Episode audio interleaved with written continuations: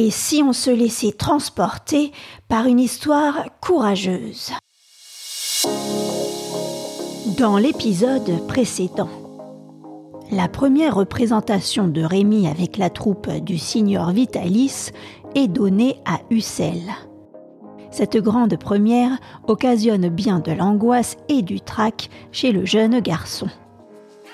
Et pourtant, son jeu naturel et son attitude innocente paient. La représentation est couronnée d'un franc succès. L'expérience passée, Vitalis ne manque pas de complimenter Rémi qui se sent touché et heureux d'avoir réussi à relever le défi. Pense à t'inscrire sur le site roman.com pour être tenu informé de la sortie des derniers épisodes. Allez, c'est parti Chapitre 7 J'apprends à lire. Il ne faisait aucun doute que les chiens et le singe du signor Vitalis formaient une troupe pleine de talent. Mais les numéros manquaient de variété. Pour cette raison, il ne pouvait donner que trois ou quatre représentations dans une même ville, car le public se mettait très vite à connaître tout leur répertoire. Trois jours après notre arrivée à Ussel, il fallut donc se remettre en route. Me sentant plus en confiance avec mon maître, je me permis cette question. Où allons-nous maintenant? Tu connais le pays, Rémi? Non?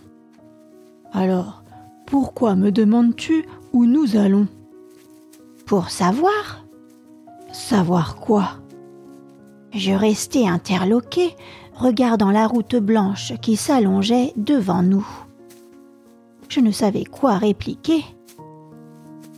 Si je te dis que nous allons à Aurillac pour nous diriger ensuite vers Bordeaux et ensuite rejoindre les Pyrénées, Qu'est-ce que cela t'apprendra? Mais vous, vous connaissez donc le pays? Je n'y suis jamais venu. Et pourtant, vous savez où nous allons Il me regarda encore longuement, comme s'il cherchait quelque chose en moi.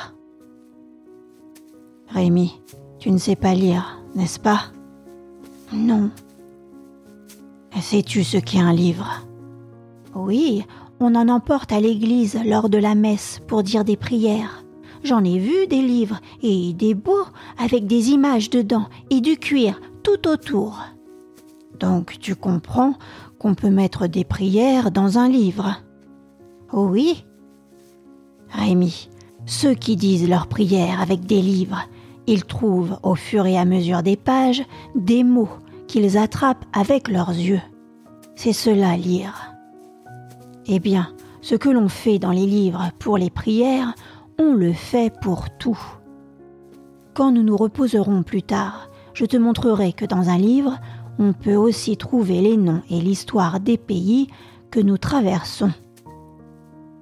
Des hommes qui ont habité ou parcouru ces pays ont mis dans mon livre ce qu'ils avaient vu ou appris. Ainsi, je n'ai qu'à l'ouvrir et à le lire pour connaître tous ces lieux. Je les vois comme si je les regardais avec mes propres yeux. J'apprends leur histoire comme si on me la racontait. J'avais été élevé comme un véritable petit sauvage qui n'a aucune idée de la vie civilisée. Ces paroles furent pour moi une sorte de révélation. Il est vrai pourtant qu'on m'avait envoyé à l'école, mais seulement pour un mois. Et pendant cette période, on ne m'avait pas mis un seul livre entre les mains, pas plus qu'on ne m'avait fait lire ou écrire, ni encore donner de leçons. À mon époque, beaucoup de villages en France n'avaient pas d'école. Mais lorsqu'une commune comptait une école, il pouvait malheureusement arriver qu'elle soit dirigée par des maîtres qui ne donnaient aucun enseignement aux enfants qu'on leur confiait. Ces enseignants ne savaient peut-être rien ou bien avaient-ils d'autres choses à faire, mais ce type de situation existait. C'était justement le cas du maître d'école de notre village. Pendant nos temps de classe chez lui, il ne nous donna pas à mes camarades et à moi la moindre petite leçon. Il avait autre chose à faire. Son véritable métier était sabotier. Il consacrait toutes ses journées à fabriquer des sabots. Il nous adressait la parole, mais uniquement pour nous parler de nos parents, ou du froid, ou encore de la pluie. Jamais il n'était question de lecture ou de calcul. Jamais un mot. Pour cela, il se faisait remplacer par sa fille. Mais comme celle-ci était couturière, elle faisait comme son père et se consacrait à ses tissus et à son aiguille. Je ne les blâme pas, ils gagnaient plus d'argent avec les sabots et la couture qu'à exercer leur travail d'enseignant. À l'école, ils ne gagnaient que 50 centimes par mois et par élève. Nous étions douze. Comment vivre avec si peu? Je n'avais donc jamais rien appris à l'école, pas même l'alphabet. Après avoir marché assez longtemps, plongé dans mes pensées, je demandai à Vitalis. C'est difficile de lire? C'est difficile pour ceux qui ont la tête dure, et plus difficile encore pour ceux qui y mettent de la mauvaise volonté. As-tu la tête dure, Rémi? Je ne sais pas, mais il me semble que si vous vouliez m'apprendre à lire, je n'y mettrais que de la bonne volonté. Eh bien, nous verrons, Rémi. Nous avons du temps devant nous. Du temps devant nous? Pourquoi ne pas commencer tout de suite? Le lendemain, alors que nous étions en route, je vis mon maître se baisser et ramasser sur le sol un bout de planche recouvert de poussière. Il me dit Voilà le livre dans lequel tu vas apprendre à lire. Un livre, cette planche. Je le regardais pour voir s'il ne se moquait pas de moi. Puis comme je le trouvais sérieux, je regardais attentivement sa trouvaille. C'était bien une planche, rien qu'une planche de bois, longue comme le bras, large comme les deux mains, bien polie, vierge de toute inscription. Comment lire sur cette planche Et quoi lire? Maître, vous voulez vous moquer de moi? Jamais, mon garçon. Attends que nous soyons arrivés à ce bosquet là-bas. Nous nous y reposerons et tu verras comment je peux t'enseigner la lecture avec ce morceau de bois. Nous arrivâmes rapidement à l'endroit indiqué. Nos sacs mis à terre, nous nous assîmes sur le gazon parsemé de jolies pâquerettes. Joli cœur, débarrassé de sa chaîne, s'élança sur un des arbres en secouant les branches comme pour en faire tomber des noix. Les chiens plus tranquilles et surtout plus fatigués se couchaient en rond autour de nous. Alors Vitalis tira son couteau de sa poche. Il essaya de détacher de la planche une petite lame de bois aussi mince que possible. Ayant réussi, il se mit à la polir sur ses deux faces. Ensuite, il la coupa en petits carrés et il obtint une douzaine de petits morceaux plats de tailles égales. Je ne le quittais pas des yeux, mais je ne comprenais pas comment il comptait fabriquer un livre avec ces petits morceaux de bois. Même ignorant, je savais qu'un livre se composait de feuilles de papier sur lesquelles étaient tracés des signes noirs. Ici, pas de feuilles de papier, ni de signes noirs.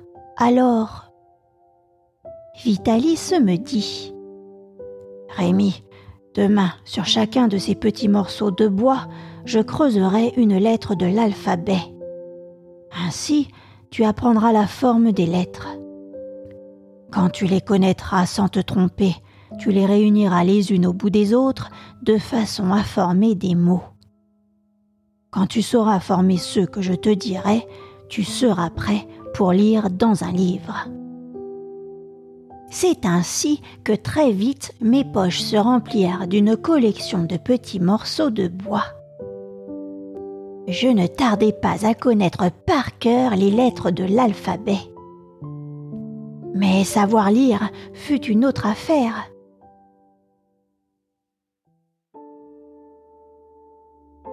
Les choses n'allèrent pas si vite et il m'arriva parfois de regretter d'avoir voulu apprendre à lire. Ce regret n'était pas provoqué par un manque de courage de ma part, non, mais parfois il m'arrivait d'être terriblement blessé dans mon amour-propre.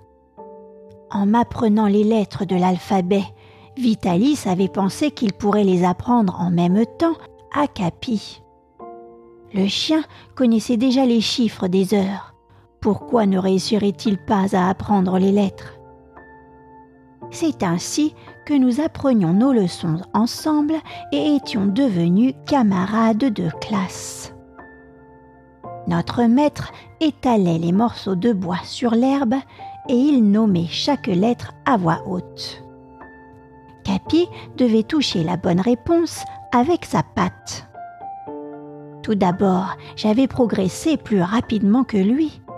Mais si mon intelligence fonctionnait mieux, Capi avait une mémoire plus certaine. Une chose bien apprise était pour lui une chose connue pour toujours. Il ne l'oubliait plus et ne se trompait jamais. Alors, quand je me trompais, notre maître lançait systématiquement cette remarque. Capi saura lire avant Rémi. Et le chien remuait la queue d'un air de triomphe. Vitalis disait encore Plus idiot qu'une bête, c'est bon pour la comédie, mais dans la réalité, c'est honteux. Cela m'agaçait si fort que je m'appliquais de tout mon cœur et de toutes mes forces. Vient alors le jour où le pauvre chien en restait simplement à savoir écrire son nom en assemblant les quatre seules lettres qui le composent, quand moi, Rémi, j'arrivais enfin à lire dans un livre. Vitalis me demanda aussi. Mon bon Rémi, maintenant que tu sais lire l'écriture, veux-tu apprendre à lire la musique? Est-ce que quand je saurai lire la musique, je pourrai chanter comme vous? Tu voudrais donc chanter comme moi? Oh, pas comme vous, non, je sais bien que cela n'est pas possible, mais enfin, chanter. Tu éprouves du plaisir à m'entendre chanter Le plus grand plaisir que l'on puisse éprouver. Quand vous chantez, vous faites de moi ce que vous voulez. J'ai envie de pleurer ou bien j'ai envie de rire. Et puis, je vais vous dire une chose qui va peut-être vous paraître bête. Quand vous chantez un air doux ou triste, cela me ramène auprès de Mère Barberin.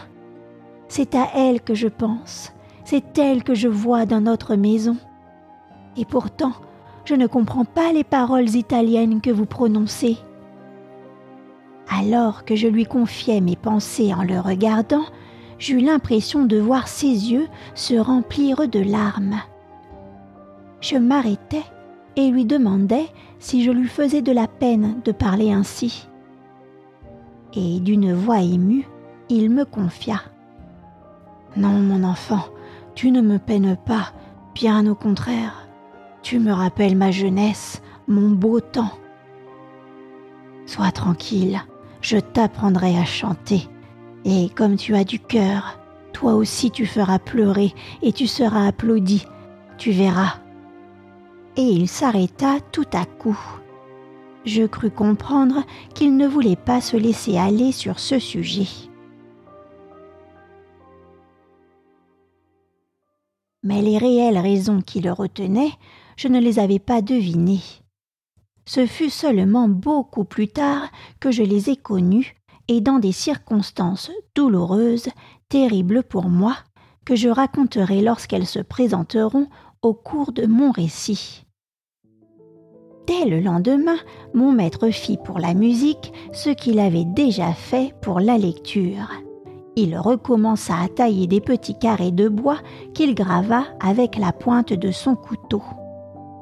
Mais cette fois, son travail fut plus considérable car les divers signes nécessaires à l'écriture de la musique offrent des combinaisons plus compliquées que l'alphabet.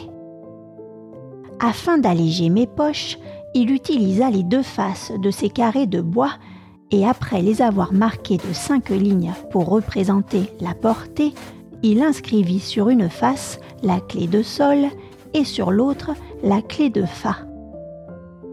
Puis, quand il eut tout préparé, les leçons commencèrent. Elles ne furent pas moins dures que les leçons de lecture. Plus d'une fois, si patient avec ses chiens, il se fâcha contre moi.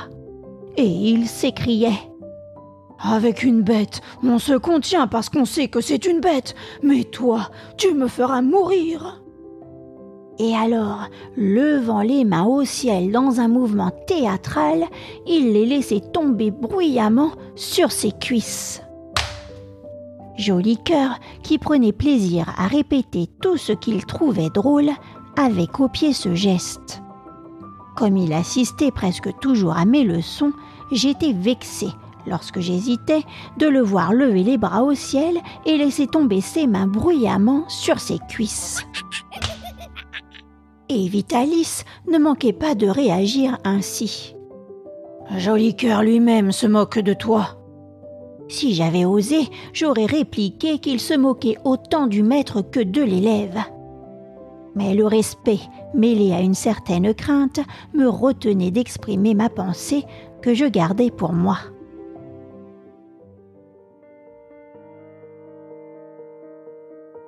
Enfin, les premiers pas furent franchis et j'eus la satisfaction d'être capable de chanter un air écrit par Vitalis en disant les notes. Ce jour-là, mon maître ne fit pas claquer ses mains sur ses cuisses, mais il me donna deux belles claques amicales sur chaque joue en déclarant que si je continuais ainsi, je deviendrais certainement un grand chanteur. Bien entendu, ces apprentissages ne se firent pas en un jour, et pendant des semaines, pendant des mois, mes poches furent constamment remplies de mes petits morceaux de bois. D'ailleurs, mon travail n'était pas régulier et c'était seulement à ces moments perdus que mon maître pouvait me donner mes leçons. Il fallait chaque jour accomplir notre parcours pour atteindre les villages qui étaient plus ou moins éloignés les uns des autres. Il fallait donner nos représentations partout où nous avions une chance de ramasser un peu d'argent. Il fallait faire répéter les rôles aux chiens et à Monsieur Jolicoeur. Il fallait aussi préparer nos repas. Et c'était seulement après tout cela que nous pouvions envisager de faire de la lecture ou de la musique au pied d'un arbre ou bien sur un tas de cailloux, le gazon ou la route servant de table pour étaler mes morceaux de bois. Cette éducation ressemblait peu à celle que reçoivent tant d'enfants. Eux n'ont qu'à travailler, et ils se plaignent pourtant de ne pas avoir le temps de faire leurs devoirs. Mais je réalisais que l'implication et le soin que l'on met dans son travail comptent plus encore que le temps que l'on y consacre. Ce n'est pas l'heure que nous passons sur notre leçon qui la grave dans notre mémoire, mais bien la volonté d'apprendre. Auprès de Vitalis, j'apprenais des tas de choses. J'apprenais aussi à faire de longues marches qui furent bénéfiques à ma santé. Quand je vivais avec Mère Barberin, j'étais un enfant assez chétif. Barberin parlait de moi comme un enfant de la ville, et Vitalis avait précisé avec des jambes et des bras trop minces.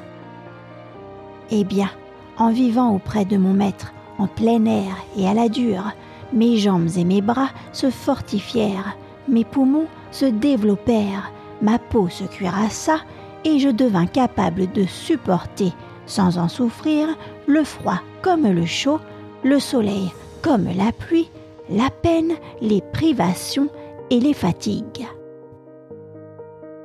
Pendant ma jeunesse, plus d'une fois devait s'abattre sur moi les coups les plus durs et des expériences écrasantes. Cet apprentissage ce cadeau de Vitalis me procura un grand bonheur et me rendit fort face aux épreuves les plus terribles.